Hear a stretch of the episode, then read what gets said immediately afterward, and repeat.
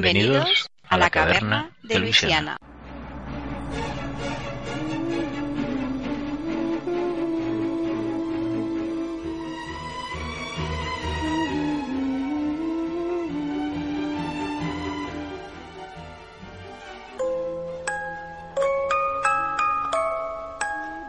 La caverna de Luisiana, con Luis García y Ana María Márquez. Un lugar irreductible al desaliento.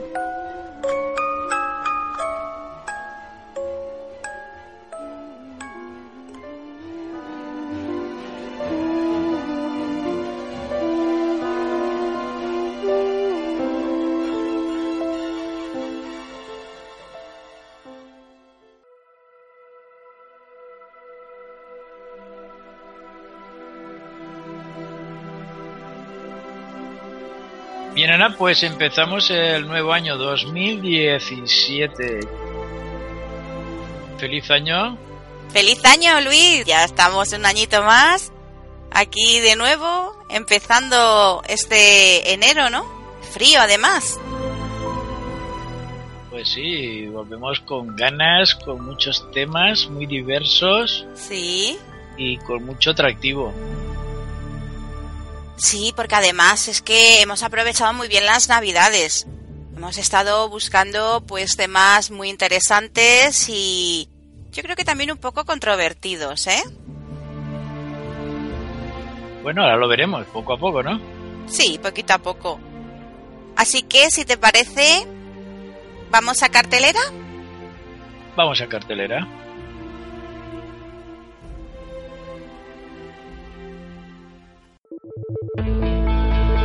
En este nuevo programa de la caverna de Luisiana, comenzaremos con el ovni que cayó en la casa de Eva Braun, la mujer de Hitler. Descubriremos el misterioso Códec Rojonzi y su relación con la infancia de Jesús. Nos adentraremos también en el tema de los doppelgangers y las entidades demoníacas. En nuestra sección de archivos del misterio, tendremos el extraño viaje en el tiempo de los reporteros J. Bernard Hutton y Joachim Brandt al Hamburgo de 1932, en plena guerra mundial.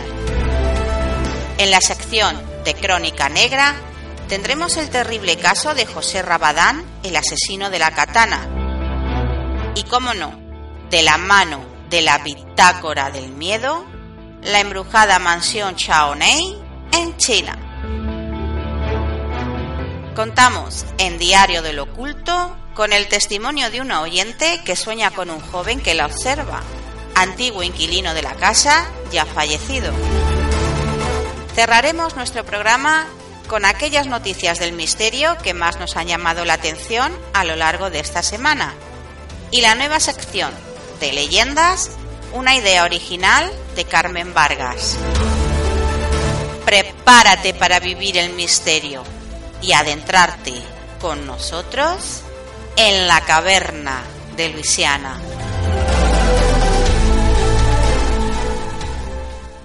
Pues empezamos el año hablando de uno de los temas de ovnis y en este caso vamos a hacerlo con el ovni que cayó en la casa de la esposa de Hilda. Sí, además es que visto así el título, ¿verdad? Parece un poco como de impacto, ¿no? Lo es, lo es, impresiona mucho. Claro, claro. bueno, como todos sabemos y conocemos, hay mucha literatura acerca de objetos voladores no identificados que se han estrellado, ¿no? En, en nuestro planeta Tierra. Y muchos de ellos, pues, han sido ocultados, la información se ha guardado para que no se supiera. Y en algunos otros casos, por ejemplo, como el famoso caso de Roswell, pues bueno, siempre ha habido filtraciones y un poquito se ha podido saber, aunque no toda la verdad. Si bien es verdad que siempre aparecen historias falsas que lo que hacen es desmitificar un poco lo que es el fenómeno y que para los que nos gusta el tema, pues nos fastidia bastante, ¿no? El que salgan todas estas noticias falsas, porque al fin y al cabo lo que hacen es que cuando realmente hay un caso real y verdadero, pues nadie se lo crea, ¿no? Igual, igual ocurre también, por ejemplo, pues en el caso de, de las apariciones, ¿no? Pero bueno, volviendo al caso en el que tenemos ahora mismo, eh, esta información, curiosamente, eh, fue estudiada y divulgada por varios profesionales de diferentes nacionalidades. Y entre ellos están dos que son bastante conocidos en el mundo de la ufología.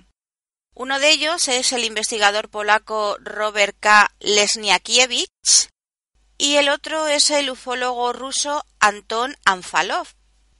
Según las informaciones de varios de estos investigadores, parece que en el verano del año 1937 un ovni se estrelló en la zona de Cernica, que actualmente pertenece a Polonia, pero que en aquel tiempo se hallaba bajo el control de las fuerzas nazis. Este objeto metálico y de distintos colores con forma de globo de siete metros y medio de diámetro y casi cuatro metros de alto, curiosamente fue visto caer en un campo propiedad de la familia de Eva.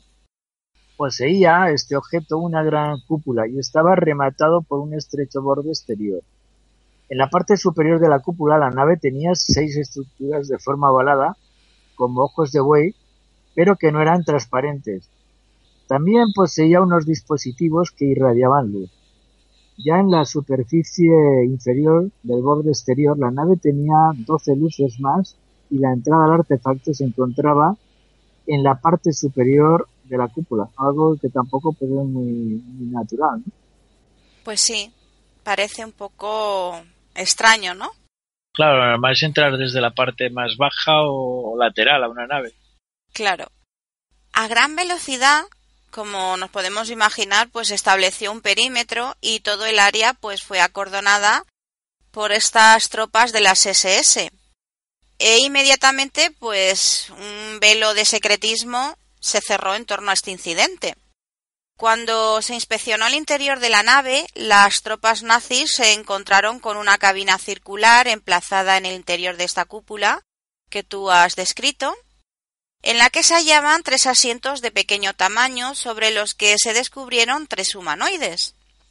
Uno de ellos apareció muerto, seguramente pues a causa del impacto del accidente, aunque sus dos compañeros aún permanecían con vida. El otro, de los dos que quedaban, murió poco tiempo después, y el tercero sobrevivió durante un mes y medio, haciendo al ejército alemán pues poseedor de un humanoide bajo custodia. Los tres seres que cuentas eran muy pequeños, no llegaban al metro de estatura. Sus cuerpos extremadamente delgados, en desproporción con una gran cabeza y grandes ojos negros y almendrados, pues se corresponderían con las típicas descripciones de los seres grises que todos conocemos. Sí. Por supuesto, su piel era igualmente gris, y contaban con cuatro dedos en cada mano en lugar pues de los cinco que corresponden a nosotros como humanos. Los investigadores alemanes, pues percatados del peligro, ¿no? de coger este aparato y transportarlo a alguna de sus instalaciones, lo que hicieron es que ni cortos ni perezosos crearon un laboratorio de investigación que se construyó en los alrededores del lugar del accidente. Tiempo más tarde, la nave y los cadáveres de, estos seres fueron llevados al este extenso complejo subterráneo que se situó en unas montañas al sureste de Polonia, famosas además porque en ellas eran frecuentes las excavaciones en busca de uranio. El humanoide superviviente se encontraba en muy mal estado, y mientras suplicaba por ayuda a los doctores también les hizo sabedores de cierta información. Finalmente murió sin una causa definida y los investigadores no pudieron averiguar pues de qué manera, ¿no? Ni, ni tampoco evitarlo, el que muriera. Claro, según la información que fue proporcionada por este ser, se reveló que habían construido bases subterráneas en la región polar del norte de Canadá y que el accidente se produjo debido a un fallo técnico en el aparato y que provenían de un sistema estelar binario situado a 73 años luz de la Tierra. Sin embargo, la agonizante criatura se negó a aportar detalles acerca de su tecnología. Parece que las altas instancias nazis estaban desesperadas por obtener esta información evidentemente para utilizarla en el desarrollo armamentístico y destinarla, pues, y destinaron pues esto a sus mejores científicos para que estudiaran en este campo.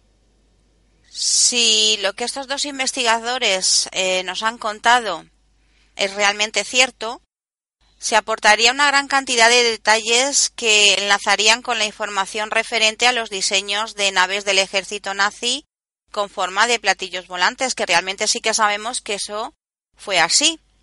Sí. Estos platillos fueron desarrollados en proyectos secretos que les conferían a, a estos nazis ¿no? una alta tecnología precisamente derivada de la recuperación de este tipo de naves extraterrestres y del contacto, como hemos dicho, como pudo ser con este ser que sobrevivió ese mes y medio, pues eh, de ese intercambio de información, ¿no? Claro. Por otro lado, el hecho de que esta nave se estrellara específicamente en una de las tierras que no sé si es casualidad, no, porque no creemos en ella, sino causalidad. Exacto. Se estrelló en la propiedad de la familia de la que tiempo más tarde se convertiría en la mujer de Adolf Hitler. Pues esto suscitó muchas sospechas, ¿no? De que realmente mm, ya se estuvieran manteniendo relaciones con estos seres a priori y vincularía el evento pues directamente con la cabeza del partido nazi. Evidentemente.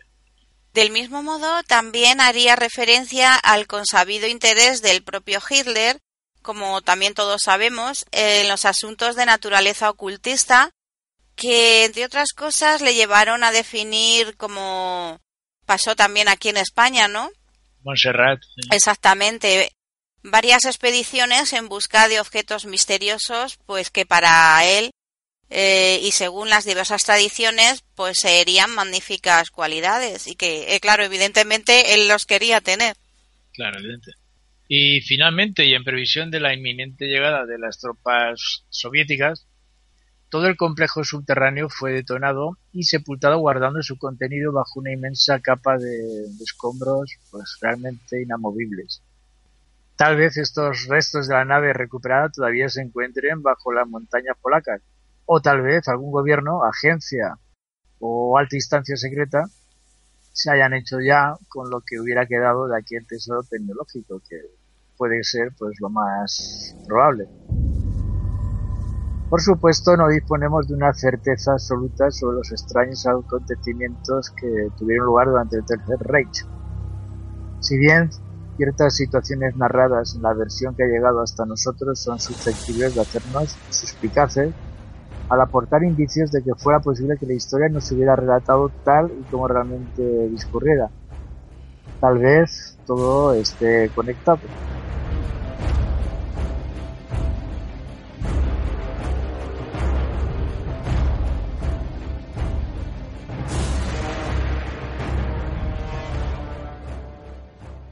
Estás escuchando La Caverna de Luisiana.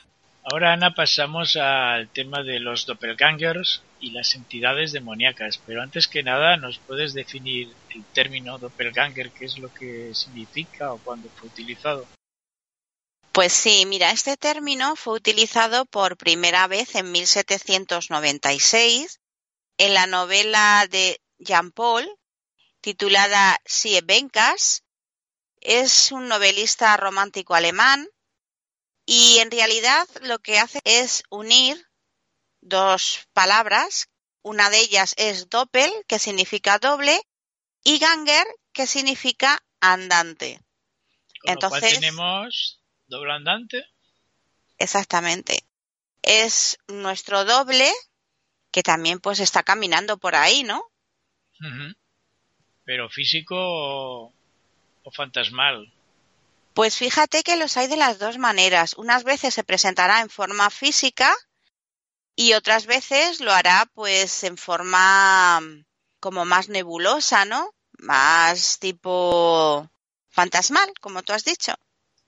Pero en la primera quizás sería esa que siempre nos han comentado. Te vi el otro día y no me saludaste. Pues yo no era, pues era igualito que tú, ¿no? Es exactamente, exactamente. Incluso puede ser también que sea nuestro propio yo en otra dimensión que en un momento en los que se cruzan, pues aparece, ¿no? Sí, en ese chispirrear que podía ser de Nikola Tesla, ¿no? De, entremezclarse como líneas telefónicas cuando escuchamos otras conversaciones. Exactamente. Luego, de todas formas, tenemos un caso muy interesante en Archivos del Misterio en el que vamos a hablar de un viaje además de estos no dimensionales. Pero bueno, volviendo al tema que nos ocupa ahora, de los doppelgangers, decir que aparte de la novela, a lo largo de los siglos ha habido muchas historias y relatos pues que hablaban de esta misteriosa aparición del doble de alguien. Estas historias pues incluyen la interacción con el doppelganger pensando que era pues la persona original. Es decir, que a veces uno cuando se lo encuentra piensa que es realmente aquel amigo, ¿no? Aquel familiar que, que todos conocemos y resulta que no, que es el doble. Es el calco. Claro, pero es que fíjate, hay veces en los que en estas historias la persona verdadera, esta, esa misma persona, encuentra a su propio doppelganger, que eso sí que ya es encontrarte a ti mismo, ¿no? Es un poco fuerte, ¿no? A ver, a ver, estamos hablando de la existencia de ese doble y ahora me estás hablando de encontrarse ambos. Exactamente. Bien, el original con el, con el calco, por decirlo, Sí. O al revés. Exacto. El calco que se encontrará con el que el, otro se supone que es original. Con su original, exactamente. Este fenómeno nunca tuvo nombre hasta finales del siglo XVIII, a pesar de que ya se producía siglos antes, ¿no? Ya había historias que contaban, pues, eh, estos encuentros, ¿no? Con estos dobles. También es importante destacar que el fenómeno doppelganger no debe confundirse con la bilocación. ¿Qué es la bilocación? Cuando una persona es vista en dos lugares diferentes al mismo tiempo. Pero esto no es así. ¿Vale? Claro, porque ahí es el mismo sujeto. Exactamente. Yo eh, puedo estar aquí y en Sebastopol eh, en el mismo espacio-tiempo. Lo otro es un calco mío, otra persona que, que, no soy yo, aunque a lo mejor lo soy. es un poco complejo. Es un poco raro, sí, la verdad. En términos paranormales, un doppelganger es considerado un doble fantasmal de una persona viva, como estamos comentando en este momento.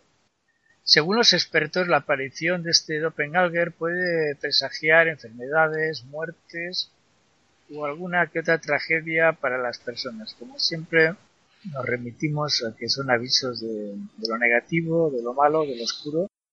Exacto. Y también, pues, un doppelganger puede ser un espíritu, tomando forma de alguien para causar daño, como estamos diciendo. Podemos ver fotos, si te parece, subirlas de Judy Zipper y Leonardo DiCaprio, es donde el parecido hasta hasta la forma de la melena, ¿no?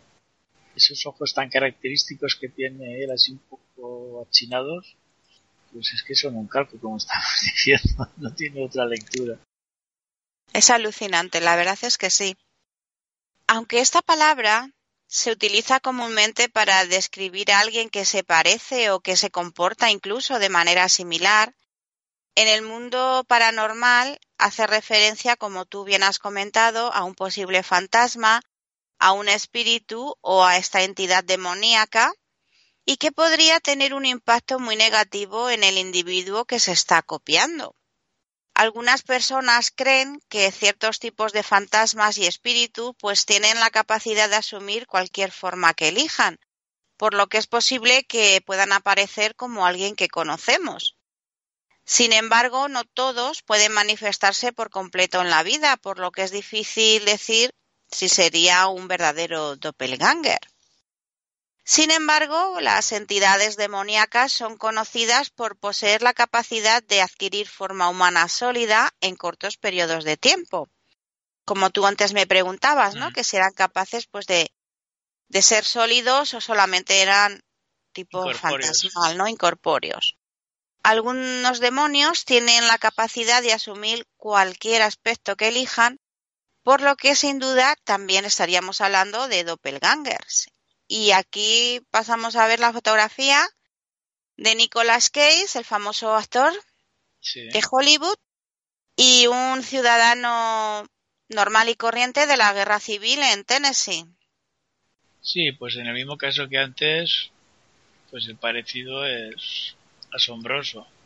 Mm, la forma de las cejas, la, forma de la nariz, ¿no? De las fosas nasales e incluso los dos con bigotito. Es, increíble. sí, sí, sí. Esto. A mí de todas formas eh, se me ocurre también otra teoría quizás más descabellada, ¿no?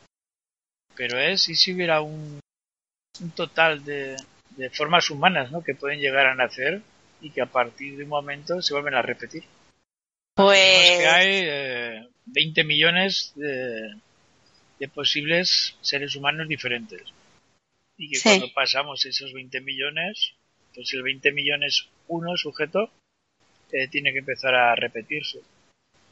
Pues sería una buena historia para un libro, ¿eh? Porque realmente tiene también, ¿por qué no?, cierto sentido. Sobre todo si fuéramos más producto, como hay teorías de producto de laboratorio, pues como eh, alienígena, ¿verdad? Sí. Entonces decir, bueno, lo han intentado hacer que sea como una cosa divina, eh, espiritual, pero que de alguna manera ahora podemos verle que, tiene truco. Claro. Es que hay una cantidad máxima que no consiguen sobrepasar o que, o que en su día pensaron que con eso estaba más que, más que bien, ¿no? Sí, además hay muchas películas ya que casi que lo contemplan, ¿no? Estas películas en las que se ven los avatares, que son cuerpos que tienen almacenados, a los que, bueno, solo les falta, ¿no? Introducir la chispa. Claro, es que ten en cuenta que hasta que no se llega, digamos, el reinado de, de, la fotografía, del cine, ¿no? De la imagen. No te das cuenta. De conservar. Ahí está, no hay, no hay testimonio de. Yo creo que si realmente estamos viviendo en una Matrix, hay pequeños fallos, pequeñas fisuras que nos hacen que nos vayamos dando cuenta de que realmente es así, de que estamos viviendo en esta Matrix. Entonces esta podría ser una de ellas.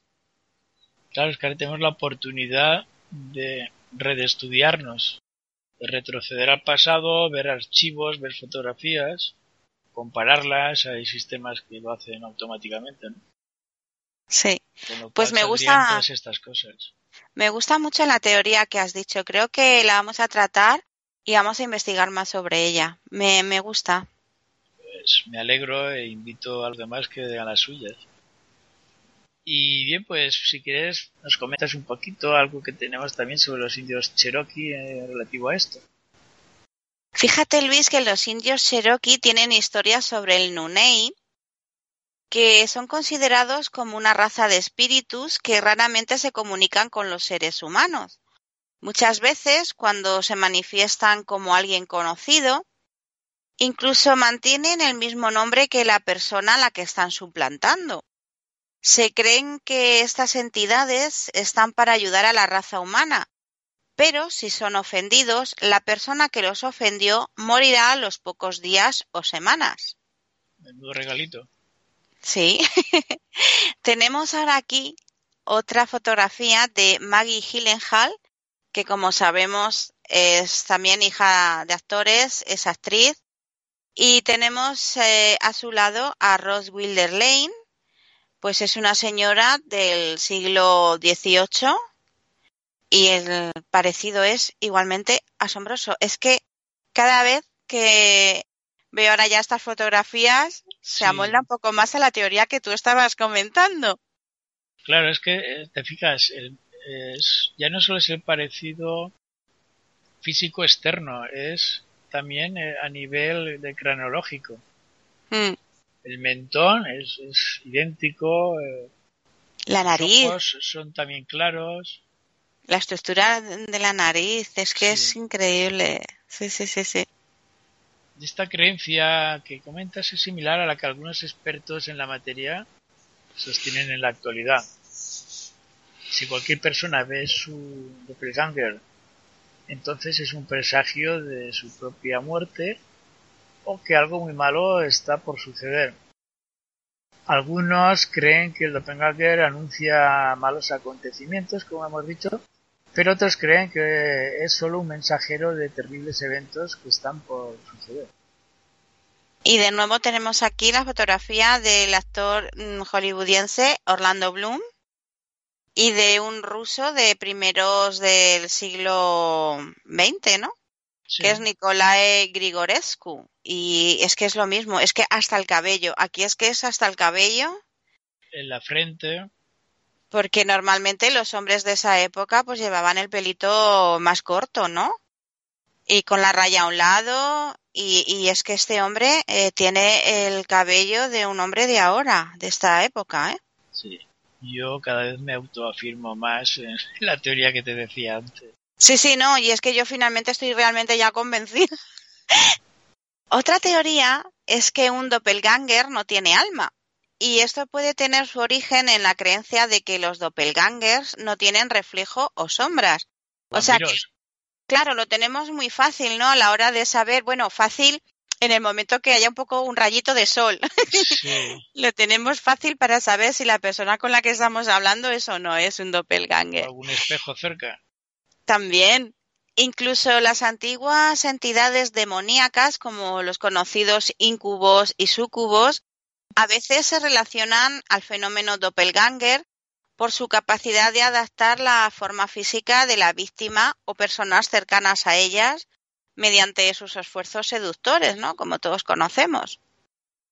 Y bueno, ya es extraordinario la fotografía que tenemos ahora, que para los oyentes que no estén en directo en la caverna de Luisiana, en el grupo de Facebook, y no las puedan ver, cuando ahora se lo bajen en iVoox, eh, podrán consultarlas, las fotografías, en nuestro blog de la caverna de Luisiana, wordpress.com, donde las vamos a subir porque quiero que vean cómo, por ejemplo, tenemos aquí al actor Keanu Reeves, que aparece una fotografía de un sujeto muy parecido a él en 1875. Tenemos la fotografía de Keanu en 1995 y luego ya en 2008. Pues que el parecido es también impresionante, ¿eh? Con este señor de 1875. Pues la verdad es que sí, como todas las anteriores, eh, hay que mirarlo muy bien. Bueno, pues ahora si te parece Ana, pasamos a los que han visto su doble, su doppelganger, antes de su muerte, como fue el caso de Isabel I de Inglaterra. Sí, este caso es curioso porque Isabel I de Inglaterra afirmó ver a su doppelganger, como tú bien dices, antes de su muerte. Un día la reina Isabel entró en su dormitorio cuando se vio a sí misma en la cama. Estaba pálida y enferma, y poco después de este suceso enfermó y murió en esa misma cama. Quizás también por lo que hemos dicho anteriormente, ¿no? Que si llegas a ver a tu doppelganger, pues es presagio de muerte, ¿no? Pues sí. A mí, a mi caso, por ejemplo, me han dicho muchas veces, ¿no? De haber visto un doble mío, idéntico aquí en Valencia más de una vez. sí, curioso. Mientras no te lo encuentres tú, va bien la cosa. De momento me lo estoy contando. Pero que me han llegado a decir, oye, qué poca de esto, de que te he saludado y no me has contestado. Y decir, pero cuando tal día, yo ese día estaba trabajando, no me has podido ver en tal sitio, ¿sabes? Sí. Y bueno, pero súper convencidos, vamos, ya está dudando de mi palabra, la verdad. Bueno, Ana, pues coméntanos de, ahora de un poeta inglés del siglo XVI, John Donne. Pues John Donne es el poeta inglés del siglo XVI que fue visitado también por su doppelganger, pero esta vez no fue el de él, sino el de su mujer mientras estaba en París. Ella se le apareció con un bebé recién nacido entre los brazos y casualmente la mujer de Don estaba embarazada en ese momento, pero esta aparición sería un presagio de gran tristeza, porque en el mismo momento en el que el doppelganger apareció, su mujer dio a luz a un niño muerto. Como vemos, se vuelve a cumplir la profecía de que aquellos que ven a, ¿no? a un doppelganger, pues lo que trae consigo son presagios de muerte, ¿no? Sí, es como un poco como los casos que hemos comentado otros programas de la caverna de, del perro, ¿no? Que siempre iba a la puerta de que iba a fallecer recientemente, ¿no? Exactamente. Y tenemos otros casos, como el de Percy Dixie Shelley, que es pues considerado uno de los más grandes poetas de, de, la lengua inglesa, que también se encontró con ese doble en Italia. Y no mucho tiempo después, un poco antes de su 30 cumpleaños en 1822, Shelley murió en un accidente. Tenemos ahora también la fotografía de Justin Timberlake y el viejo criminal y un viejo criminal del oeste que es que son como dos gotas de agua. Es que parece realmente, pues eso, ¿no? Que, que están fabricados a troquel en algún sitio. Vamos, que la ingeniería Yo, genética pura y dura. Profundizando en esta teoría que te he dicho antes, Ana, creo que los casos que estamos narrando, ¿no?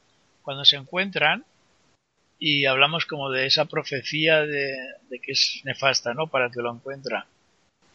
Pero es como eh, si estuviera destinado a que si se encuentran, eh, a partir de ese momento, de alguna forma científica, digamos, no puedan subsistir los dos a la vez. Uno tenga que dar paso al otro. Exacto. Sí. Es como dos polos que se, se, se, chocan entre sí, ¿no? Se oponen el uno al otro, un yin yang. Entonces, sí, se necesitan, pero se tienen que... No pueden estar coexistiendo los dos en el momento en que, en que son conocedores de ese hecho. De ese hecho, sí, sí, sí, sí. Curioso. Entonces, uno tiene que quitarse de delante, del medio, para dar paso al otro. Y bueno, pues no sé si tú tienes más teorías o quieres comentar algo más. Pues bueno, decir que por desgracia, debido a que el fenómeno doppelganger es un fenómeno muy extraño y difícil de investigar, cuando ocurre el encuentro, por lo general las personas no se dan cuenta hasta que es demasiado tarde, evidentemente. Es por ese motivo, pues que hay que tener mucho cuidado si algún día vemos a nuestro doble, porque podría ser una entidad demoníaca, pues materializada en nuestra realidad. Tenemos ahora ya en último lugar la última fotografía que, bueno, es que no hace... conocido. Y es que no hace falta decir nada más. Tenemos a Eddie Murphy y un caballero de, de Harlem, pues igual de principios de año y, y es que es alucinante. Es, es que no. Clavadito. Es que es él. es que es él. Es que es él. Bien, pues hasta aquí, Ana, los Doppelganger. Pues sí.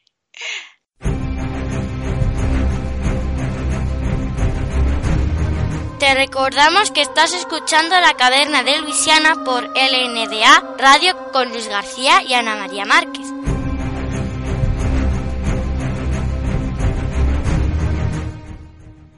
Bien, pues Ana, vamos a pasar a otro tema totalmente distinto a los que llevamos. Y va a ser sobre uno de los libros prohibidos, de un manuscrito igual que tenemos el del código Voynich, que hasta la fecha no ha sido descifrado, tenemos uno más en la misma línea, el misterio del Codex Rojonsky, que trata sobre la infancia de Jesús. Pues sí, fíjate Luis, ¿qué pensarías si te dijera que una familia ha mantenido un manuscrito escrito en un idioma imposible de decodificar que encima hablase sobre la infancia de Jesús?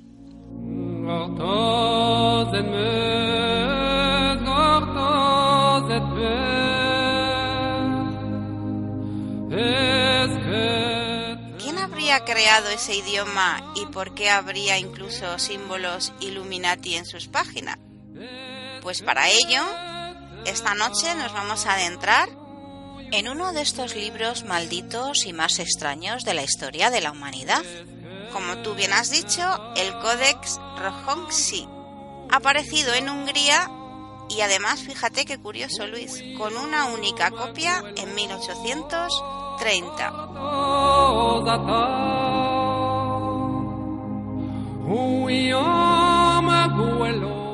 Súper curioso, bueno, una única copia y esperemos que con el paso de los años pues no aparezca alguna otra. Pues sí. Fíjate que su origen, como he dicho, es completamente desconocido y en 1838 fue donado por Gustav Batanjani, un hombre noble y acaudalado, a la Academia de Ciencias Húngaras junto con el resto de su extraña biblioteca. Su nombre corresponde al de la ciudad de Rohons, al oeste de Hungría, que actualmente se conoce como Reznit, que seguramente que no sonará mucho más. Claro. Territorio hoy día austriaco. El libro permaneció allí hasta 1907, año en el que fue trasladado a Budapest.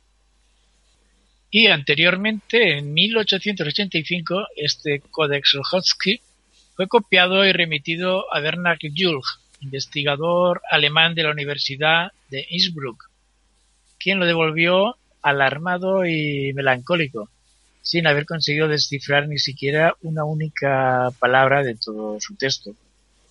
Antes de él, ya en 1840, los sabios Fenex Toldi y Pat Hudfasby también fueron derrotados por este libro maldito.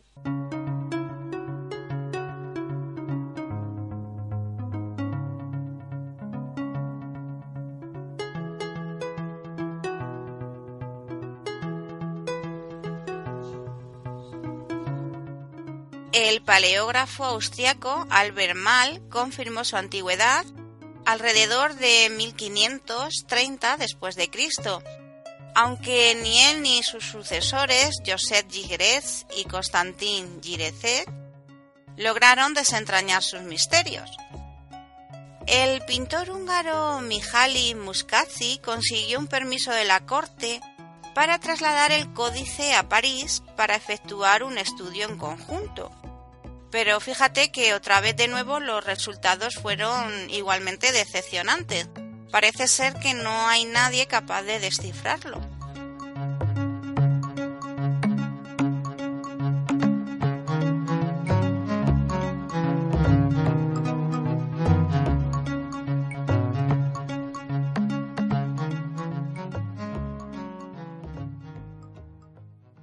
Claro, ahí entra un poco el misterio como con el Volnik, de que se puede decir, bueno, y si son cosas aleatorias que, se han hecho sin ningún sentido, ¿no?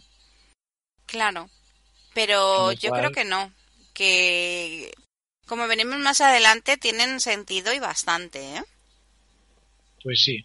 Golpeados en su orgullo, pues los científicos húngaros declararon que el Codex Rohonsky es, era un engaño y pusieron un nombre al estafador, Samuel Literati Nemes, nacido en 1796 y muerto en 1842. Fue un anticuario húngaro transilvano y miembro fundador de la Biblioteca Nacional de Budapest, conocido como un falsificador de talento inusitado. Esta opinión, más cercana a una búsqueda de paz mental que de verdades comprobables, fue defendida por numerosos científicos inquietos del momento. Sí, vamos, que quisieron hacerlo pasar como por una copia, ¿no? Pero realmente no era así. El Codex Rojonsi posee 448 páginas. Cada una contiene entre 9 y 14 filas de signos. En los márgenes hay 87 ilustraciones que detallan escenas de la vida comunal, religiosa y militar. Extrañamente, los dibujos apuntan a una comunidad pluricultural donde paganos, musulmanes y cristianos conviven en perfecta armonía, así como los símbolos que los identifican. Se puede observar en sus páginas la cruz, la media luna y el sol. Los símbolos utilizados en este códex multiplica por diez la cantidad de signos de cualquier alfabeto conocido. Algunos de ellos aparecen esporádicamente, lo cual da la idea de que no se trata de un alfabeto, sino de un silabario parecido a los ideogramas chinos, aunque infinitamente más complejo, si es que ello es, es posible, claro. Claro. Como hemos dicho, el lenguaje es tan desconocido como imposible, lo que no impidió que algunos investigadores hicieran el intento de traducción e interpretación. Atila Nijiri, por ejemplo, colocó las páginas del códice al revés y volcó los símbolos en letras similares de nuestro alfabeto.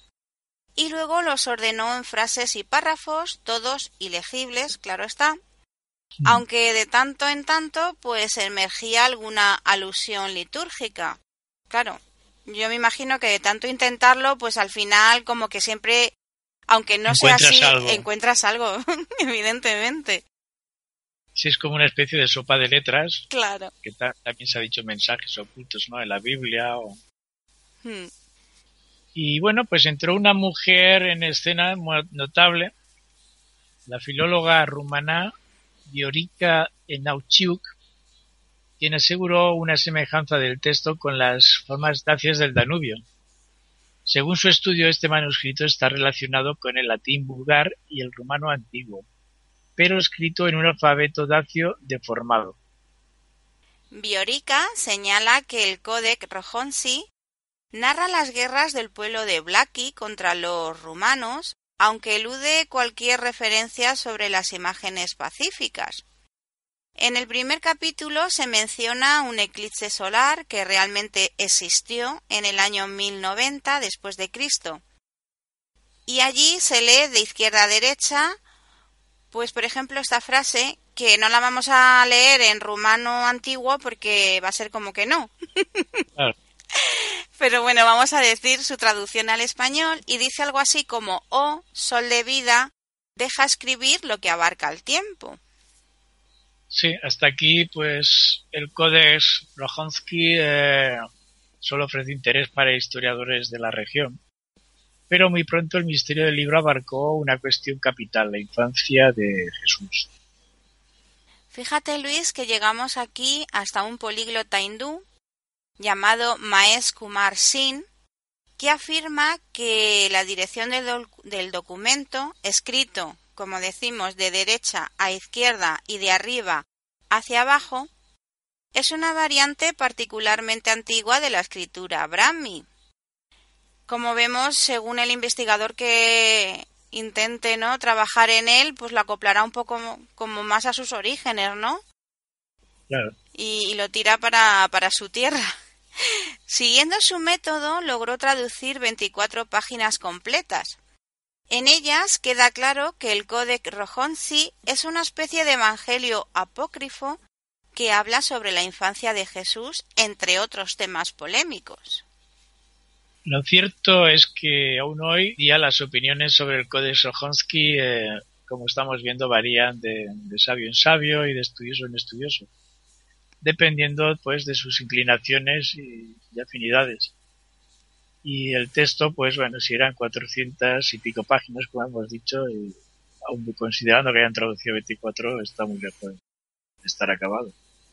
Sí, bueno, para todos los amigos que les pique un poco la curiosidad y quieran pues saber un poquito más, indagar sobre él, vamos a poner ahora en el grupo el enlace donde pueden ver el, libro y las ilustraciones que lleva.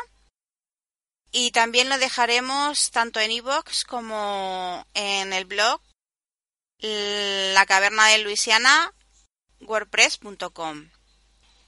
Y si quieres, Luis, nos vamos también nosotros ahora mismo desde aquí y lo vemos un poquito y nos comentas algo. Vale el texto aparentemente parece que esté visto desde un espejo. ¿Ves? Las As que se ven, hmm. Que podría ser una A, está boca abajo, está invertido. Y el dibujo dentro de ese recuadro que es, que es típico también de las iluminaciones, lo que vemos parece ser la representación de un campo arado. En la parte de abajo habría como un rey, puesto que lleva como una corona. Sí una barba, un traje largo, sentado, como que es el, dueño, y está ante una inspiración divina, ¿no? Una representación divina de lo que podría ser un ángel. Tiene como unas alas y lleva como un casco también, si te fijas. Sí. Como un casco. También lleva una barbita. También, pues, de la misma del mismo tipo de ser, ¿no? Y curioso sobre lo que va subido, ¿no? Sí, una media luna con las puntas hacia, hacia el cielo. Curioso. Es como un deslizador de estos que hay ahora, ¿no? Para de una única persona. Bueno, pues quien quiera saber un poquito más, pues ya le hemos dado un poquito, ¿no? La... Sí, en este enlace hay para ver muchísimo. Claro, la vía para poder seguir un poquito el, el códec rojón, sí. Bueno, pues ya sabemos una cosa más sobre un codex que yo por lo menos no tenía nada de idea sobre él porque siempre nos hemos centrado sobre el Voynix. Así que ahora ya pues tenemos un, un codec más. Muy bien. Estás escuchando La Caverna de Luisiana. Archivos del Misterio. Queda poco tiempo, tienes que darte prisa. Corre, corre. Vas a morir, vas a morir. Todo el mundo va a morir, vas a morir. Bien, pues Ana, hoy en Archivos del Misterio nos concretamos en Viaje a otras dimensiones, en el cual tenemos a J. Bernard Hutton y Joachim Brand en Hamburgo en el año 1932. Pues sí, Luis, tenemos un caso que hemos sacado de ufopolis.com porque nos ha parecido bastante interesante y fíjate que fue escrito por los periodistas Ron Edwards, C.B. Colby y John McLean.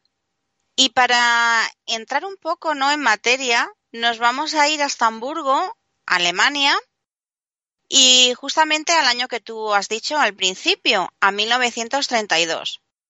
Allí tenemos al intrépido reportero J. Bernard Hutton y al fotógrafo Joachim Brand en la redacción de un periódico local de Hamburgo hablando con su jefe. Este les manda hacer un reportaje sobre los astilleros de la localidad, pues con lo típico, ¿no? Con fotos, entrevistas Vamos, que se empapen bien de lo que es el ambiente y que redacten pues alguna historia desconocida para el gran público. Bien, pues Hutton y Brand fueron para allí, como tú dices, en el coche de, de la editorial.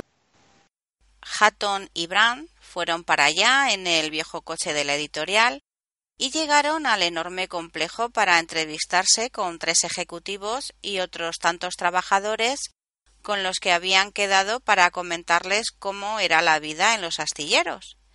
Estuvieron toda la mañana hablando de acá para allá y ya tenían casi el artículo cuando Brand dijo un par de fotos más. Y antes de irse bajaron a la zona de astilleros cuando casi todos los trabajadores se iban para casa. Estando allí solos, Brand puso la cámara en el trípode Disparó un par de tomas y acto seguido comenzaron a oír el ruido de unos motores. Se miraron pues un poco extrañados, ¿no? Porque además estos motores eran de aviones. Claro, ellos pensaban, ¿no? ¿Qué, qué es lo que estaba pasando y qué aviones eran esos que se acercaban? Todo sonaba como un poco muy extraño, ¿no? Además, es que fíjate, Luis, no eran dos ni tres aviones, eran decenas de aviones. Vamos, como si fuera en tipo película, ¿no? Los ataques estos aéreos, como hemos visto a lo mejor en Pearl Harbor. Claro. Pues a estos dos periodistas apenas les dio tiempo a reaccionar. Las escenas que presenciaron correspondían a un ataque coordinado.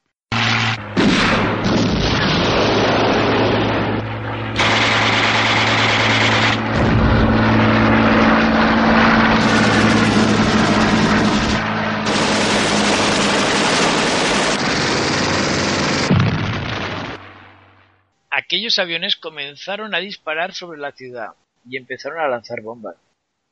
Se oyeron impresionantes ráfagas de baterías antiaéreas que derribaban algunos de estos aviones, mientras que otros lanzaban bombas cuya explosión resonaba en el ambiente de una manera impresionante. aquellos aviones comenzaron a disparar sobre la ciudad y incluso pues a lanzar sus bombas. Se oían impresionantes ráfagas de baterías antiaéreas que derribaban a algunos de esos aviones, mientras otros lanzaban bombas cuya explosión resonaba en el ambiente de manera impresionante. Pero claro, imagínate, Luis, ¿no? Estos dos periodistas estaban en 1932 y en ese momento de la historia no había ningún conflicto armado en Alemania aún. Y lo que es curioso, estas bombas estallaban ante los ojos de estos impresionados hombres. El fotógrafo Brand sacaba una fotografía tras otra de todo lo que veía. Se oían granadas, disparos silbando en el aire, edificios desplomándose por las cargas explosivas que lanzaban estos aviones en este ataque. Incluso el olor a quemado, según luego ellos contaron, era tan potente y la destrucción de la ciudad era tan evidente que tuvieron que refugiarse detrás del coche en un momento dado, pues peligraba incluso su vida, ¿no? Los aviones además sabían dónde dejar las bombas y era precisamente pues en el complejo industrial mm, atacando justamente pues unos tanques que había de combustible, grandes edificios que colapsaban uno detrás de otro, es decir, se venían abajo pero vamos, de, de una sola pieza, ¿no? Pues eh, vamos. Sí, pero fíjate Luis qué cosa más extraña. Estos dos periodistas se dieron cuenta de que ellos, aunque estaban viendo toda esa apocalipsis, ¿no? De edificios, de bombas, no podían sentir las vibraciones en el suelo de lo que estaba ocurriendo. Evidentemente, cuando se cayó un edificio. Imposible. Pues, imagínate, ¿no? Claro, eh, ese detalle les pareció sumamente extraño, ¿no? Y es que se dieron cuenta que estaban casi como viendo una película. Lo único que, claro, esta película era en tres dimensiones y holográfica, que estaba produciéndose delante de ellos en ese mismo momento, ¿no? Con ese detalle de la falta de vibración, pues eh, lo que hicieron fue reaccionar rápidamente se metieron en el coche en el que habían venido y pues salieron disparados hacia mm, las baterías antiaéreas que veían disparar contra esos bombarderos. Fíjate que una vez que llegaron a estas baterías encontraron a un hombre en la garita que les pidió que abandonaran el área inmediatamente. O sea que interactuaron con esa persona que, que, estaba fuera de lugar y, de espacio y tiempo. Los dos periodistas le dijeron que querían ayudar, pero el guardia, con aquel uniforme además extraño que ellos no reconocían, porque jamás habían visto ese tipo de uniforme, les pidió, además de forma ya no muy amable, que se fueran de allí. Y eso es lo que hicieron. Confundidos, Hutton y Brand condujeron hasta Hamburgo otra vez. El cielo se había tornado oscuro durante el ataque que habían presenciado, pero ahora estaba claro y tranquilo, muy sereno. Pero imagínate entonces lo que pasó, Luis. En un segundo cambió todo. Las calles ya no tenían cráteres y los edificios seguían intactos. Nadie, además, parecía haberse visto afectado por el ataque.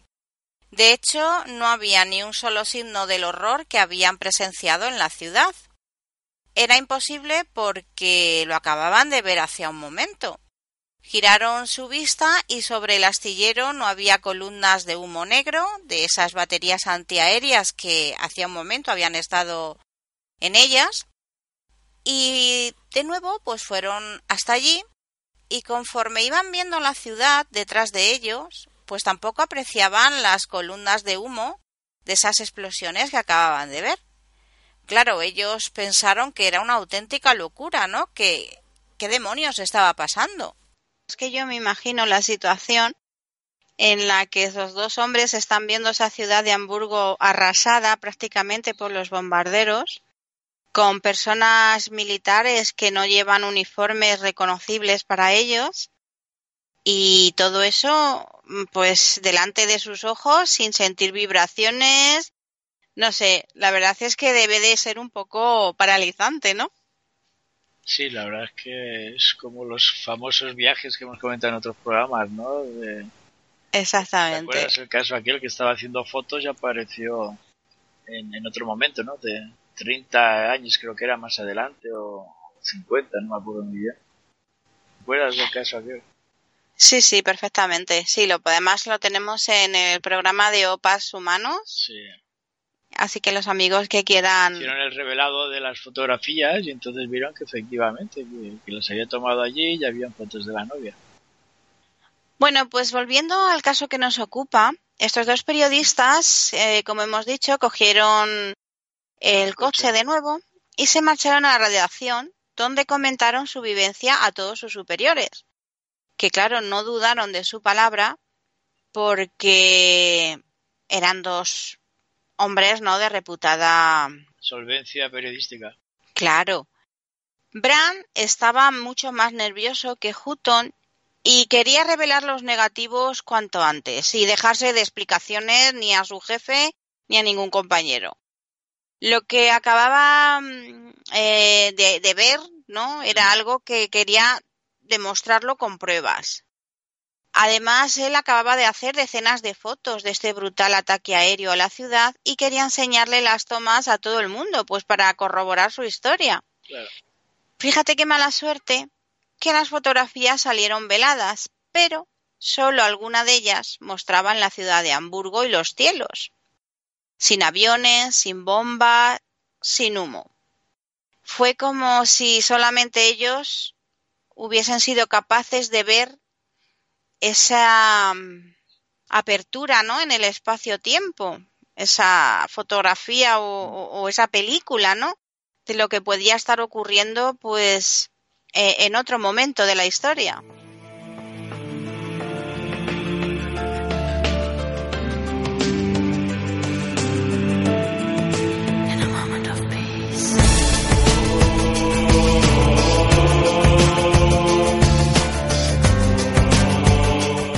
Estos dos periodistas, claro, al no tener pruebas, lo único que les quedaba era jurar y perjurar que lo que les había pasado era real.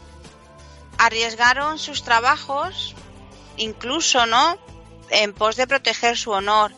Y la cosa quedó ahí, en el baúl de los recuerdos, porque, claro, era una historia que ellos contaban como verídica, pero sin prueba alguna.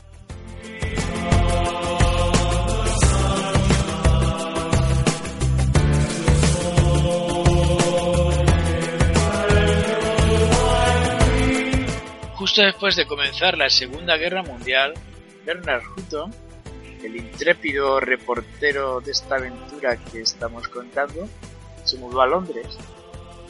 Así es, Luis. Y en 1943, de camino al trabajo, se compró un periódico en donde se enteró del bombardeo a su ciudad natal, Hamburgo. Pasado el impacto lógico, comenzó a estudiar las crónicas y las fotografías. ¿Y qué te parece que es lo que aparecía en ellas? Pues sí, eran exactamente las mismas escenas, los mismos ataques y los mismos aviones que él había presenciado 11 años antes.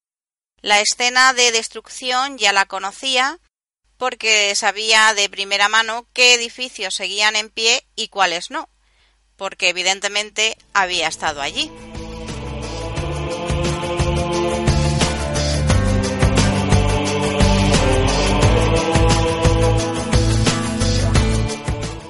Como hemos venido contando a lo largo de otros programas, cuando hemos comentado este viaje ¿no? a esas otras dimensiones, podría ser como una especie de tejido espaciotemporal en el que hay como una resgadura, ¿no?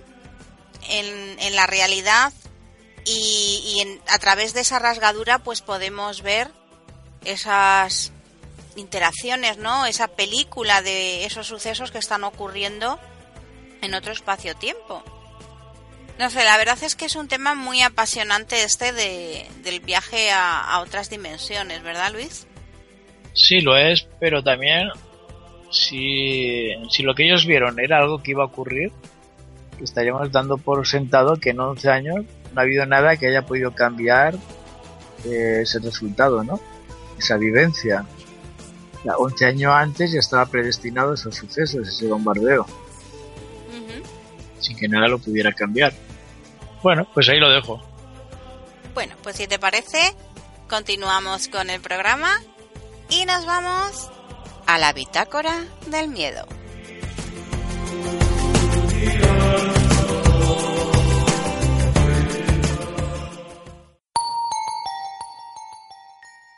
Conoce los casos más misteriosos y enigmáticos con la bitácora del miedo. Una idea original de Ana María Márquez.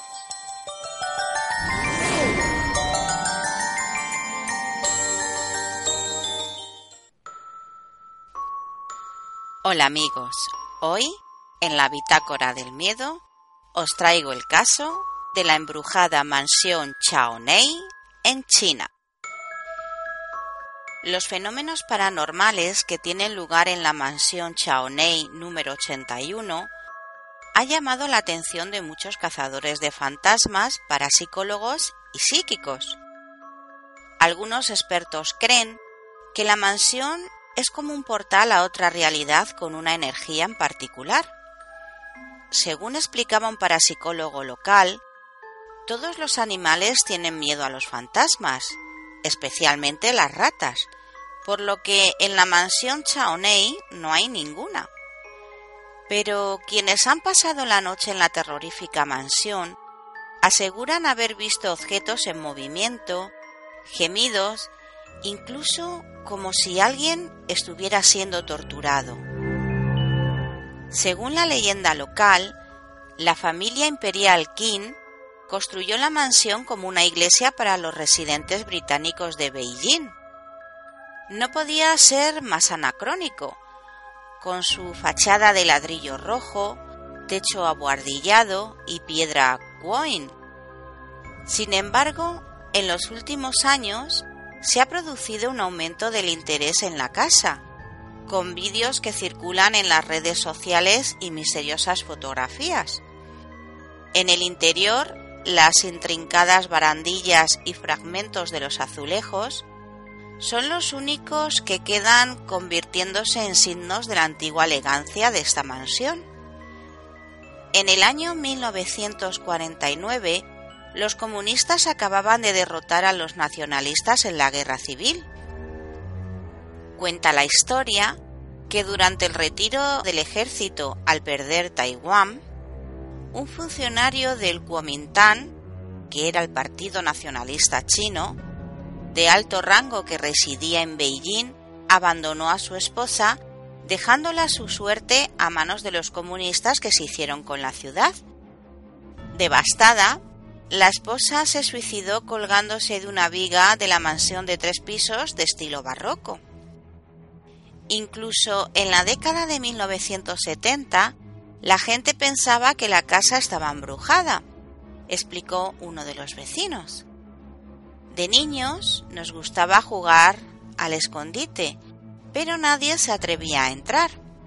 Incluso los guardias que vivían en la casa durante la Revolución Cultural se asustaron y se fueron. Los expertos llevan años investigando los extraños fenómenos que tienen lugar en la mansión, colocando videocámaras de visión nocturna por la noche, mostrando extrañas perturbaciones en las imágenes o misteriosas sombras que desaparecen entre las habitaciones. En el año 2011 se publicó en algunos medios de comunicación una extraña fotografía que parecía mostrar claramente una silueta traslúcida, lo que para muchos expertos era una clara evidencia de fantasmas en la mansión. Pero también los locales sufren de estos misteriosos fenómenos. Un residente de la zona explicaba que él antes no creía en esto de los fantasmas, pero cuando se trasladó a los edificios de al lado de la mansión Chaonei, empezó a notar fenómenos inusuales. Según las declaraciones de los vecinos, por las noches se oye a menudo algunas voces, lo que hace que la gente llame a las autoridades pensando que son vagabundos. Pero cuando la policía se presenta en la mansión en busca de los supuestos vagabundos, se encuentran con que no hay nadie, lo que hace que en los últimos años se nieguen a acceder a la mansión. Muchas noches algunos de los vecinos dicen que no pueden ni dormir, ya que escuchan estas voces y lamentos muy claramente. Una vez incluso uno de ellos se acercó porque vio la luz de una vela. Cuando estaba cerca de la ventana pudo observar una silueta oscura y traslúcida. Desde entonces dice que evita acercarse. Pero aparte de los extraños fenómenos que tienen lugar en la mansión abandonada, existen otras circunstancias que convierten a Chaonei número 81 en todo un misterio. Debido a que nadie quería comprar la mansión, a finales de 1990 la propiedad fue entregada a la diócesis católica de Beijing. La mansión estaba a punto de ser demolida cuando intervinieron los funcionarios de la iglesia, citando la calidad de su arquitectura, así como la posibilidad de albergar la Embajada del Vaticano. Pero después de idas y venidas del personal de la diócesis, la mansión quedó en el abandono. Este hecho fue parte de debates ya que muchas personas afirmaron que ni el mismísimo Vaticano quería ocupar la mansión. Sin duda, un lugar misterioso más a tener en cuenta por todos aquellos investigadores de lo paranormal. Espero que os haya gustado y nos vemos en el siguiente caso de la bitácora del miedo.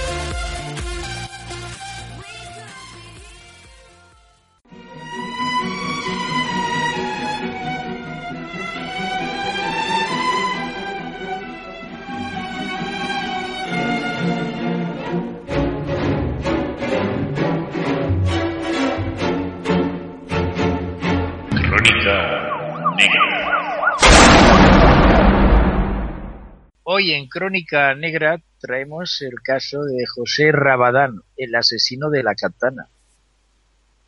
Al despuntar el alba en Murcia, un 1 de abril del año 2000, un aprendiz de soldador de 16 años mató con una espada de samurái a su padre.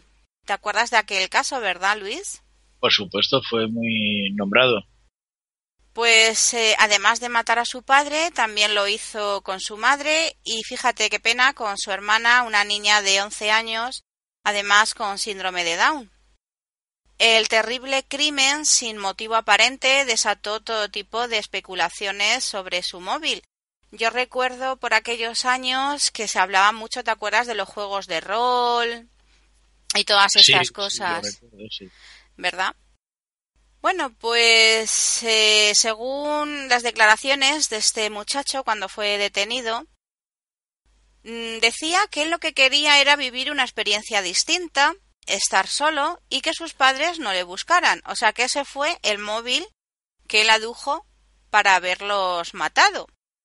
Luego parece ser que se demoró en detallar cómo fue la noche del crimen y su huida. Y bueno, pues el juez eh, ordenó en aquel momento pues su ingreso en un módulo para menores de la prisión de Sangonera. ¿Y qué hizo? Pues se acostó temprano y vestido. Su sable de samurái acariciándole el pantalón del chándal oculto bajo las sábanas. Apenas durmió.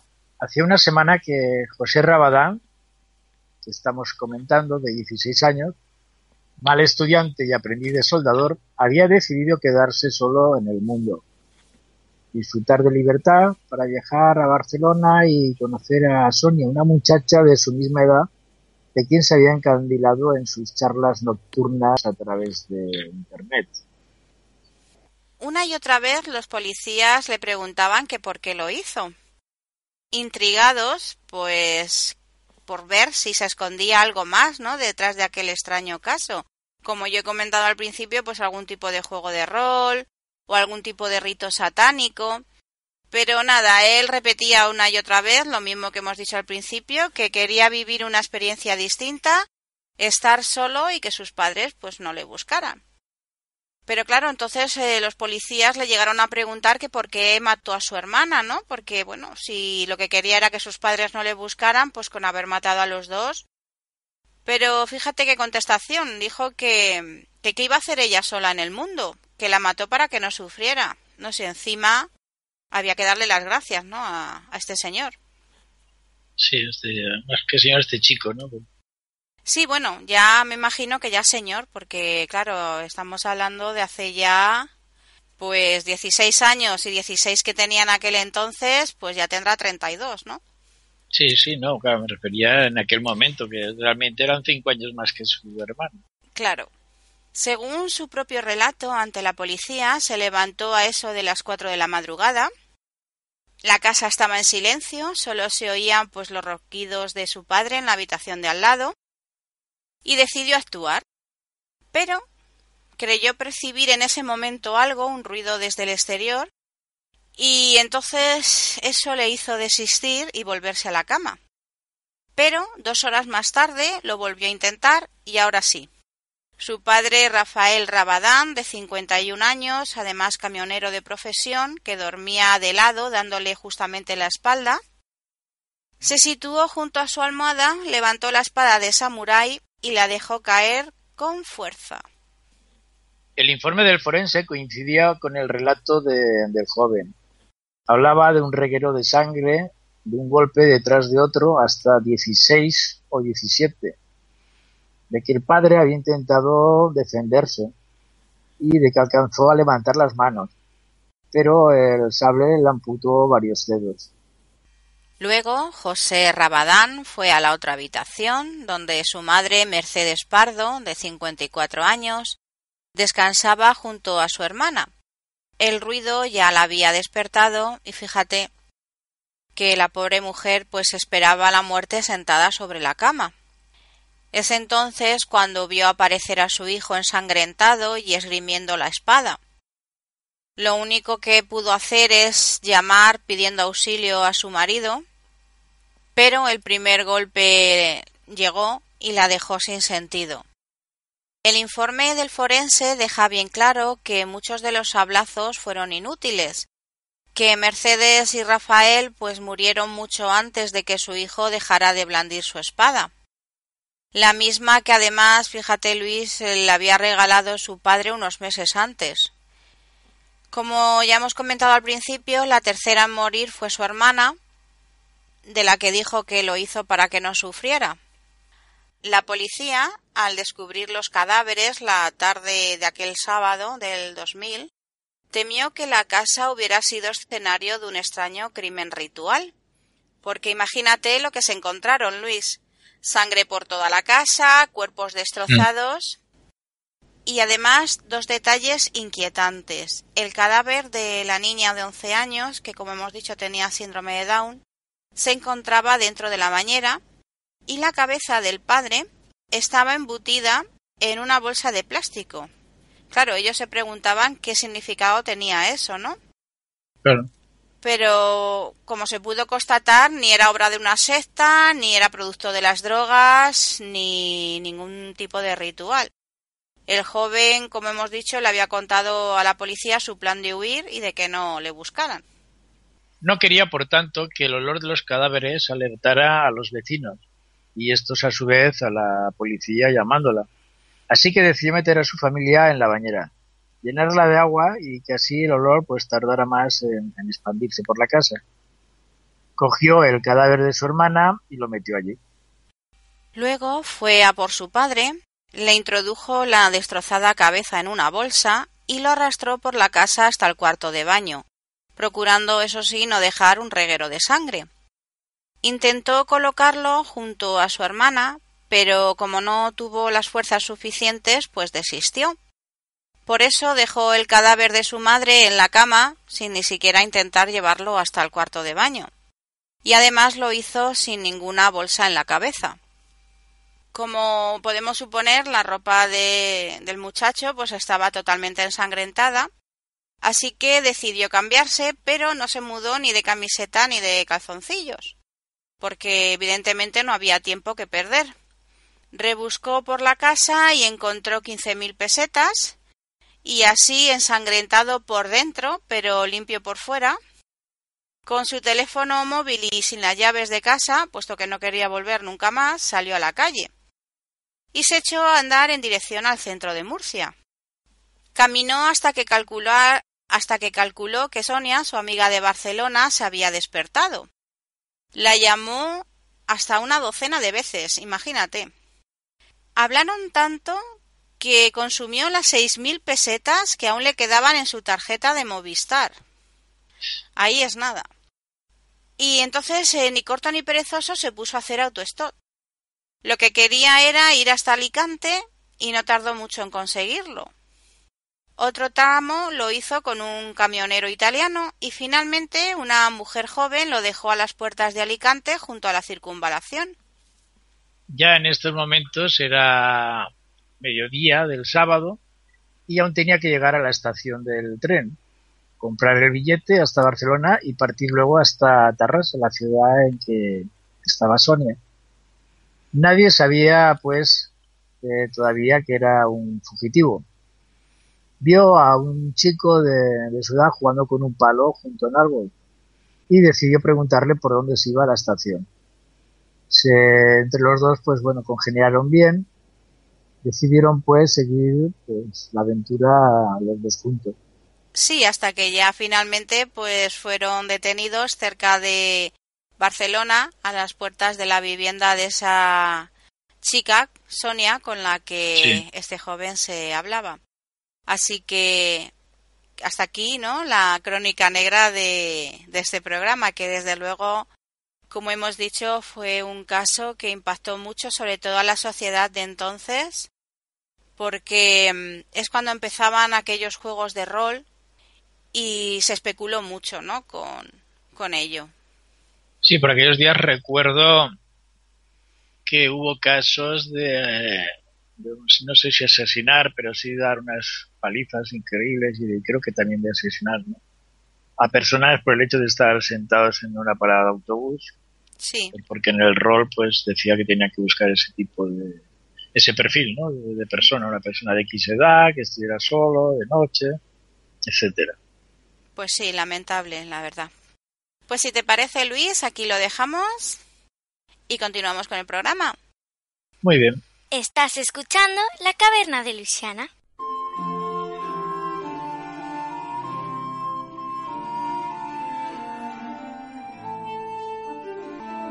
Leyendas, una idea original de Carmen Vargas.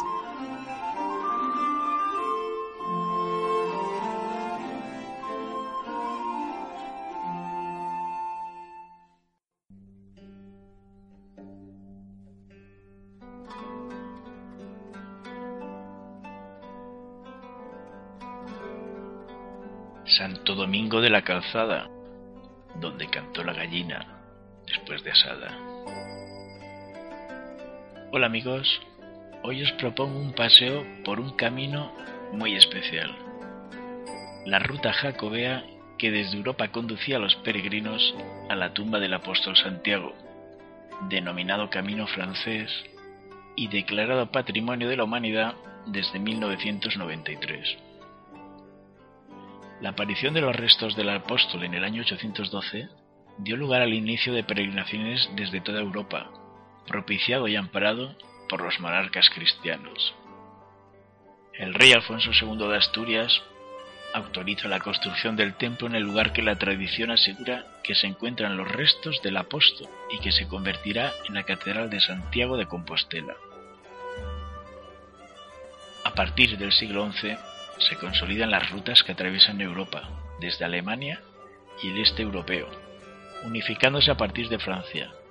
Las órdenes hospitalarias con el apoyo de la Iglesia y de la poderosa orden de Cluny jalonar la ruta de hospederías, albergues y zonas de descanso, donde los peregrinos pueden reponer fuerzas y descansar. Cada uno de estos lugares verán nacer a su alrededor pueblos y villas que prosperan al compás del camino.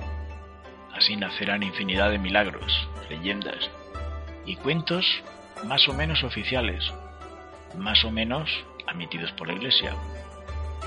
Hoy nos ocuparemos de uno de ellos. Situado en La Rioja se encuentra Santo Domingo de la Calzada. Recibe el nombre de su fundador, un monje eremita llamado Domingo, al que el rey le autorizó a construir y mantener una serie de puentes y caminos para facilitar el paso de los peregrinos que atravesaban la región. Pronto surgió alrededor de la humilde morada de Domingo una villa a la que se le concedieron una serie de prebendas y fueros, entre ellos la construcción de una iglesia que con el tiempo se convertiría en catedral. Construido en estilo gótico propio de la época, posee una originalidad única, y es que sobre una de sus puertas se encuentra un precioso gallinero donde viven a cuerpo de rey una gallina y un gallo blanco, porque en Santo Domingo de la Calzada cantó la gallina después de asada.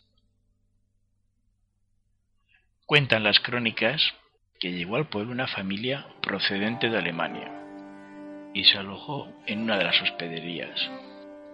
El hijo, un guapo mozo, llamó la atención de la dueña de la posada que anduvo coqueteando con él. El chico rechazó a la moza que sumamente cabreada decidió vengarse. Escondió en su equipaje una valiosa copa de oro y lo denunció al corregidor. Detenido por la guardia y ante la prueba de delito, el joven fue condenado a morir ahorcado. Sentencia que se ejecutó inmediatamente. Los apesadumbrados padres pidieron permiso para recoger el cadáver y darle sepultura. Concedió el gobernador la gracia y se retiró a cenar.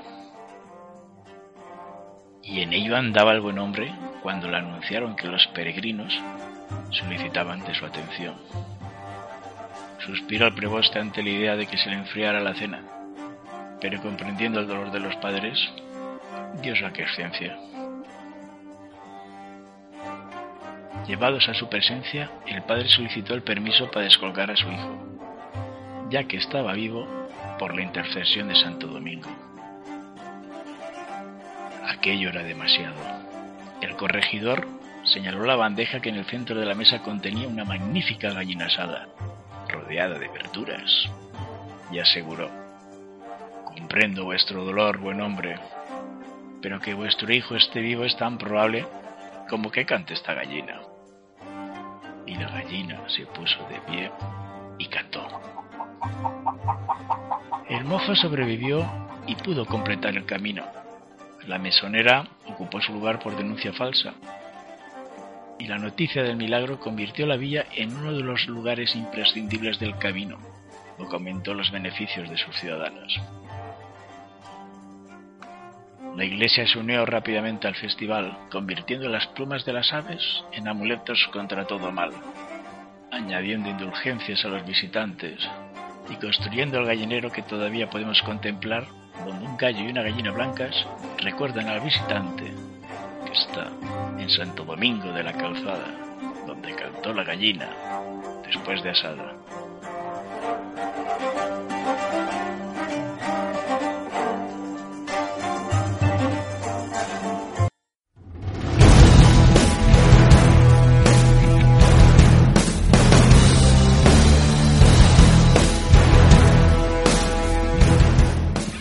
Muy buenas amigos del misterio, soy Alberto Muñoz, director de la revista El Mundo Sobrenatural. La última vez que conversamos fue en octubre del 2016 con el especial de Halloween.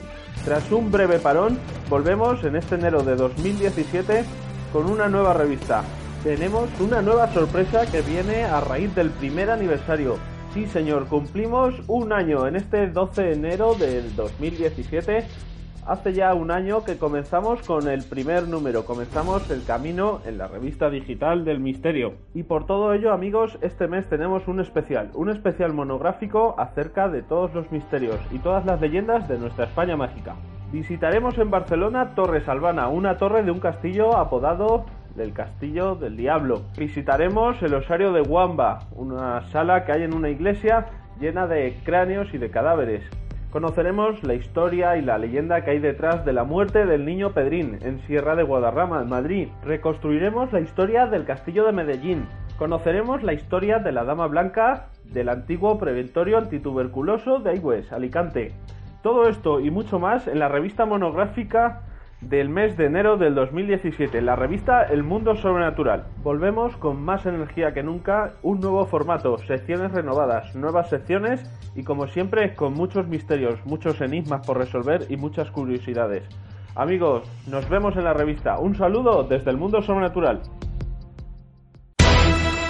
Diario del Oculto, donde tu experiencia es la protagonista. Bien, Ana, pues en Diario del Oculto, ¿qué tenemos hoy? Pues mira, Luis, tenemos una carta de una también oyente que nos va a contar su experiencia que tiene mucho que ver con las apariciones fantasmales en los sueños. Date cuenta que cuando dormimos, pues nos adentramos en un espacio desconocido entre nuestra realidad terrenal y el mundo espiritual. Nuestro subconsciente pues se abre a las ideas que nuestras mentes racionales normalmente pues no ven ni permiten. En pocas palabras, que al igual que nuestros cinco sentidos se ralentizan por la noche, hay un sexto sentido que se expande de forma espectacular. Y ahora pues pasamos a leer la carta de Ana. Mi nombre es Ana y mi experiencia es la siguiente. Una mañana me desperté sobre las cinco de la mañana con la fuerte sensación de haber tenido un sueño terriblemente real. En el sueño había una persona de unos veinte años, con unos ojos oscuros y unos rasgos faciales muy pronunciados que me estaba mirando por la ventana de una casa grande. Esa persona me daba realmente miedo, pero esta no es la primera vez que sueño con esta persona. Como yo creo que los sueños no son una coincidencia, le pregunté a mi padre si en nuestra casa había vivido alguien más antes que nosotros. Y sorprendentemente me habló de una familia donde un chico joven murió en trágicas circunstancias. Ese joven tenía unos veinte años cuando murió y tenía unos rasgos faciales muy pronunciados, al igual que la persona de mis sueños. Para mí estaba claro. El espíritu del joven quería decirme algo pero a día de hoy aún no sé por qué se me aparece en los sueños. ¿quiere decirme algo malo que me va a pasar o simplemente quiere llamar la atención? Pues esta es la carta que nos dejaba Ana. Al igual que Ana, muchas personas han afirmado ver fantasmas reales en sus sueños. En algunos casos, el espíritu dio pruebas de ser una entidad de más allá, con la única intención de comunicarse con nosotros. Pero hay señales a tener en cuenta, Luis. Si estamos siendo visitados por un espíritu, el sueño será tan vívido y real que cuando despiertes recordarás absolutamente todo lo que pasó. Es más, fíjate, recordarás el sueño incluso durante días, meses o toda la vida, ya que una experiencia así pues no es fácil de olvidar. Si un ser querido ha fallecido recientemente, hay veces, ¿no?, que esa persona pues puede materializarse en sus sueños como un fantasma. Generalmente el espíritu que nos visita en nuestros sueños lo hace pues para tranquilizarnos, haciéndonos saber que ellos están bien y en paz y que quieren pues que seamos felices, ¿no? Al fin y al cabo. Pero hay otras ocasiones en que el espíritu transmitirá un mensaje o incluso una advertencia, aunque normalmente lo hacen de una forma o manera reconfortante para hacernos saber que están con nosotros para protegernos. También se han llegado a documentar casos donde la persona ha sido perseguida o incluso atacada en estos sueños por una entidad fantasmal o demoníaca, con el único objetivo de hacer daño a sus víctimas. Pero hay que decir, Luis, que estos casos no son muy corrientes ya que podríamos estar hablando de lo que es el preludio de una posesión demoníaca. En este caso, los sueños con fantasmas o entidades demoníacas son realmente inquietantes. Algunos expertos en lo paranormal han sugerido que la aparición de estas entidades malignas en nuestros sueños tiene cierta relación con las sombras oscuras y normalmente les ocurre a las personas con una vibración espiritual muy alta ya que necesitan de esa energía para alimentarse. Dejando aparte las entidades malévolas, cuando un espíritu se introduce en nuestro sueño, se convierte en un punto de referencia difícil de ignorar, tal vez brillando más que otros elementos del sueño, asegurándose que no se puede confundir o pasar por alto. Hay veces que, debido a este dolor que sentimos ante la pérdida ¿no? de una persona que es cercana a nosotros y ha fallecido, pues lo que hacemos muchas veces es pedir que ese ser fallecido nos visite en el sueño.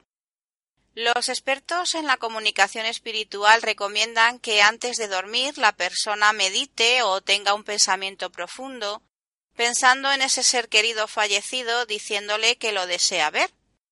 También hay que recordar que este tipo de comunicaciones pueden llegar a ser peligrosas, ya que abrimos, ¿no? Como siempre decimos, la puerta pues a otras entidades no deseadas y que muchas veces pues son engañosas, ¿no? Y nos engañan haciéndonos creer que son ese familiar fallecido y todo lo contrario.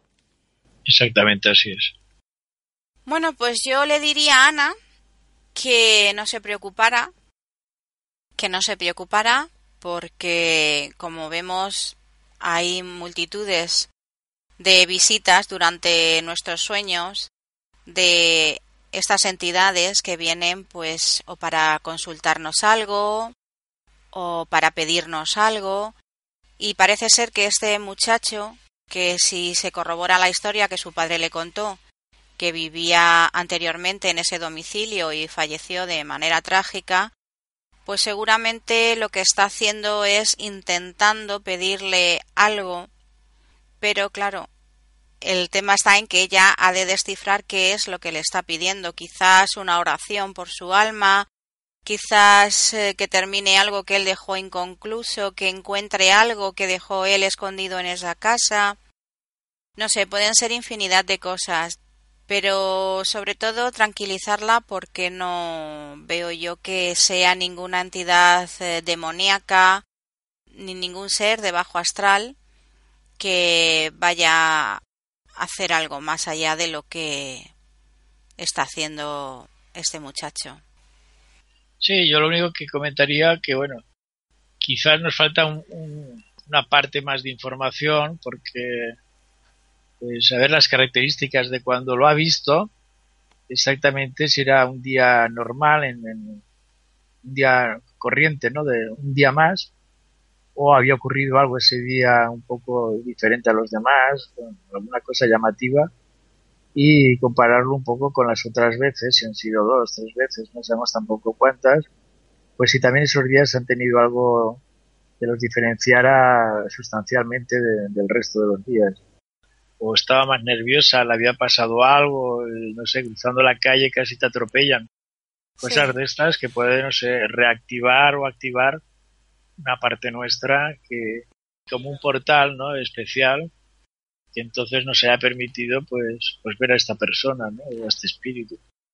Bueno, pero de todas formas, eh, como hemos comentado, después de su carta, hemos hecho una breve explicación de los tipos de entidades que pueden visitarnos en los sueños y ya hemos visto que si son demoníacas, pues vienen a hacer daño y, y realmente te lo hacen. Y no es el caso, no es el y no es el caso, con lo cual que se quede tranquila y bueno, pues darle las gracias por habernos contado su experiencia. Sí, lo único, bueno, recomendarle que puede ser interesante si, si vuelve a ocurrirle algo parecido, pues que lo que anote en cuanto pueda para que no se olvide todos los detalles posibles. Y recordar a nuestros amigos que quieran ponerse en contacto con nosotros y contarnos también su experiencia, que pueden escribirnos a cdluisiana.gmail.com. Exactamente. Pues aquí lo CD dejo. de, de caverna D, Exactamente, no sí. de compact disc. Aquí lo dejamos, Luis. Muy bien, Ana. Cierra los ojos y déjate llevar a una dimensión donde anidan los más oscuros terrores. ¿Te atreves a entrar? Esto es Luisiana con Ana María Márquez y Luis García. El viaje comienza ya.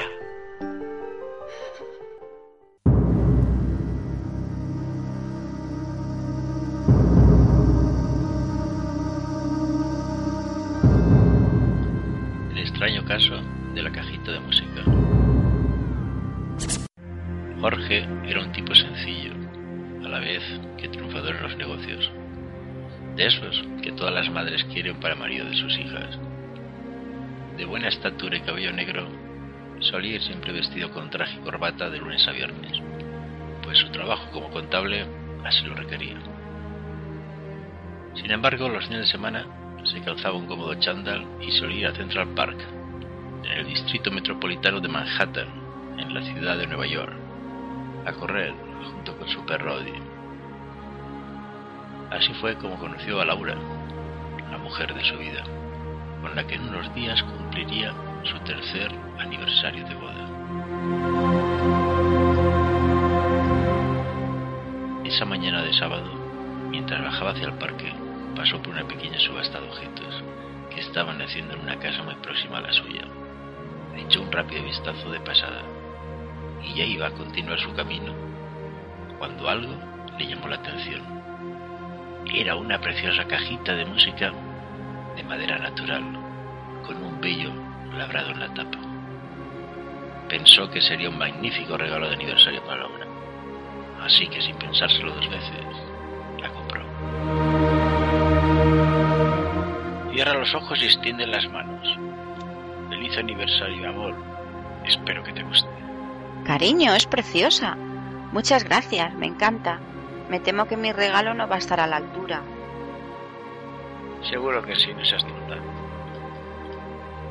Laura, emocionada por tan bello regalo, pasó sus finos dedos por los delicados labrados de la tapa y dándole cuerda,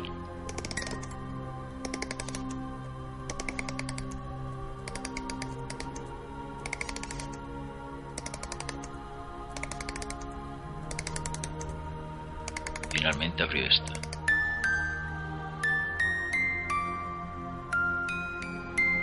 Al hacerlo, un extraño resorte dio vida a una delicada bailarina que comenzó a girar y girar, al mismo tiempo que un humo blanco salió de esta y se introdujo por las fosas nasales de Laura. ¿Te encuentras bien, mi amor? De repente te has puesto pálida y tienes muy mala cara. lo cierto es que no me encuentro nada bien. Si me disculpas, me iré a la cama a descansar un rato. Claro. Si me necesitas, solo tienes que llamarme. ¿Laura? ¿Sí? Toma cariño. ¿Te dejas tu cajita de música? Ah, sí, claro.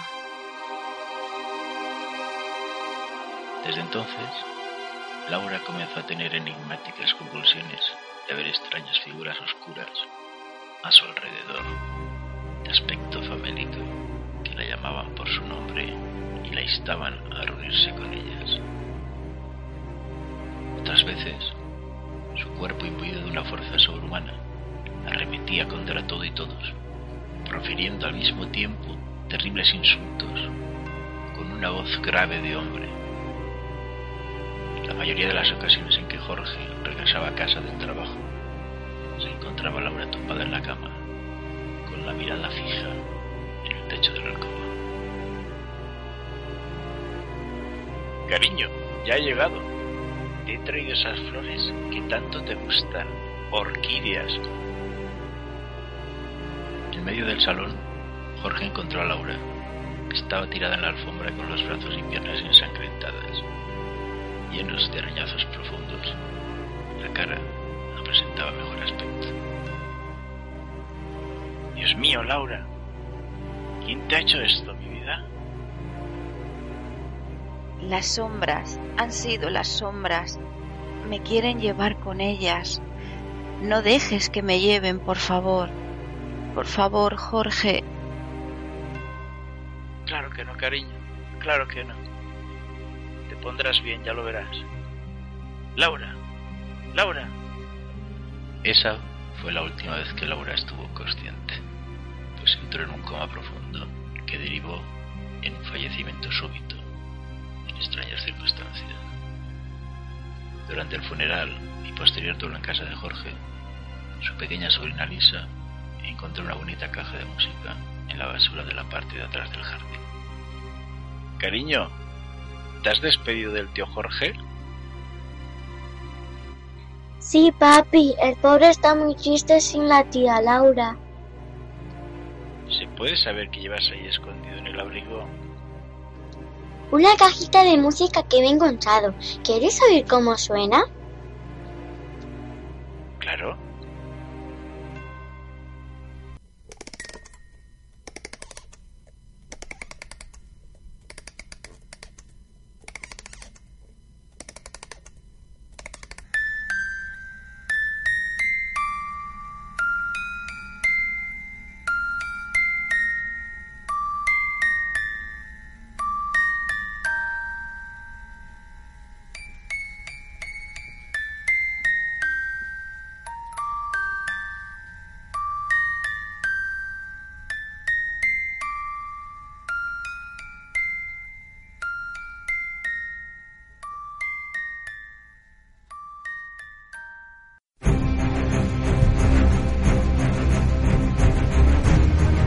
Recordamos que estás escuchando La Caverna de Luisiana por LNDA Radio con Luis García y Ana María Márquez.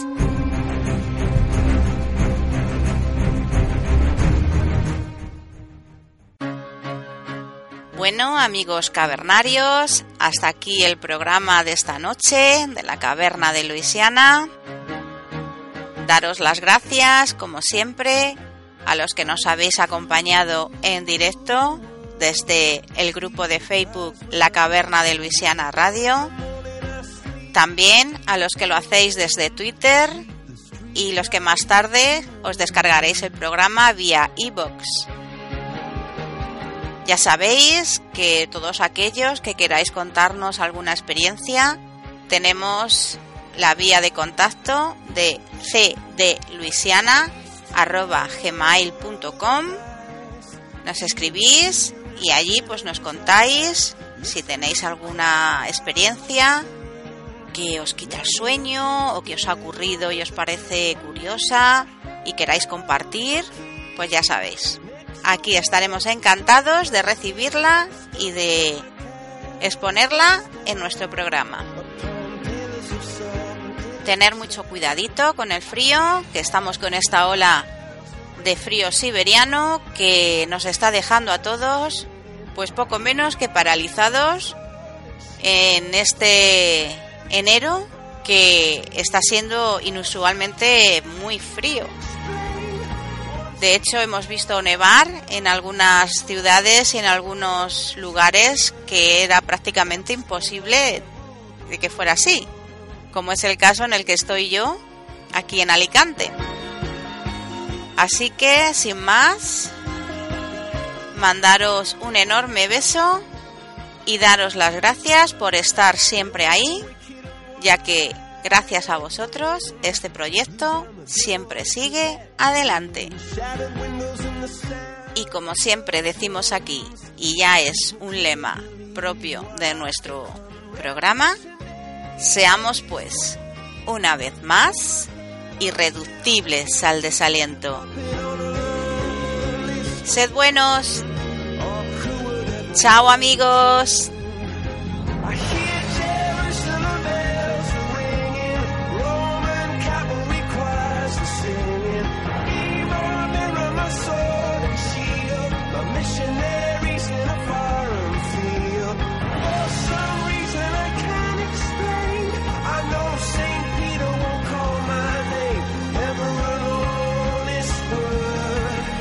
That was when